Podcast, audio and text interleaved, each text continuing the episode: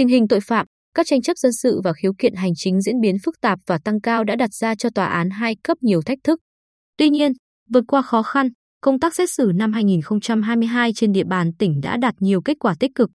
Theo tranh án Tòa án Nhân dân tỉnh Lê Văn Thường, từ đầu năm 2022 đến nay, Tòa án Nhân dân hai cấp đã tiếp nhận, thụ lý 7.869 vụ án các loại, đã giải quyết, xét xử 6.854 vụ, đạt tỷ lệ 87%.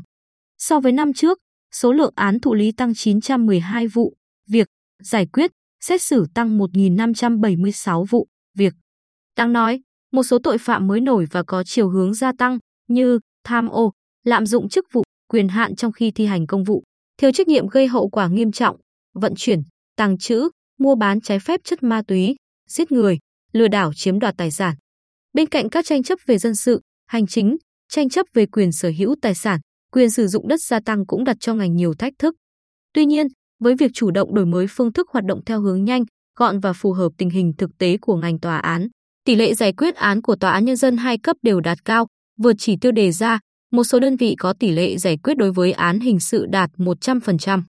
Nổi bật, Tòa án Nhân dân thành phố Quy Nhơn có số lượng án giải quyết lớn nhất tỉnh với hơn 2.000 vụ án các loại, hầu hết đều được giải quyết kịp thời. Xét xử đúng quy định pháp luật, không làm oan sai, không bỏ lọt tội phạm, bảo vệ được quyền lợi chính đáng cho người tham gia tố tụng.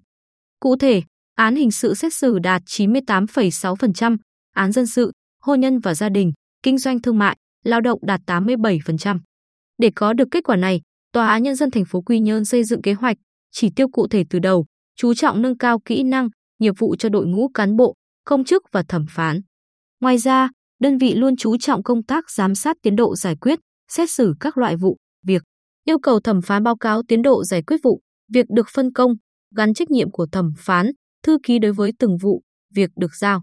Tránh án Tòa án Nhân dân thành phố Quy Nhơn Nguyễn Văn Thanh cho biết, định kỳ hàng tháng, đơn vị tiến hành họp thẩm phán, thư ký để báo cáo tiến độ, nêu những khó khăn vướng mắc, chia sẻ kinh nghiệm, cách làm hay để giải quyết các vấn đề phát sinh.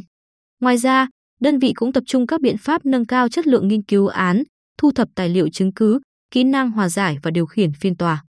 Việc phân công thẩm phán giải quyết án được thực hiện phù hợp năng lực, sở trường với phương châm giỏi một việc, biết nhiều việc.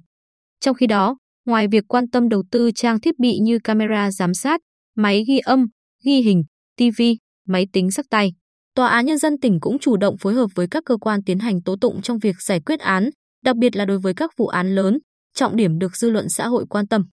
Chú trọng làm tốt công tác hòa giải trong quá trình giải quyết các vụ việc dân sự, thông qua đó giúp việc giải quyết án nhanh chóng, góp phần củng cố mối đoàn kết trong nội bộ nhân dân.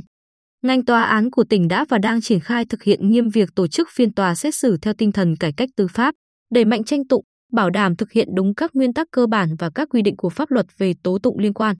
Các phán quyết của hội đồng xét xử ngày càng bám sát thực tiễn xét xử tại tòa, góp phần xây dựng, củng cố lòng tin của nhân dân đối với hoạt động của tòa án địa phương.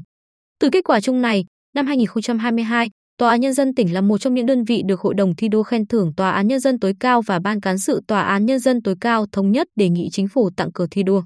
Tòa án Nhân dân thành phố Quy Nhơn là đơn vị duy nhất của tỉnh được Tòa án Nhân dân tối cao tặng cờ thi đua.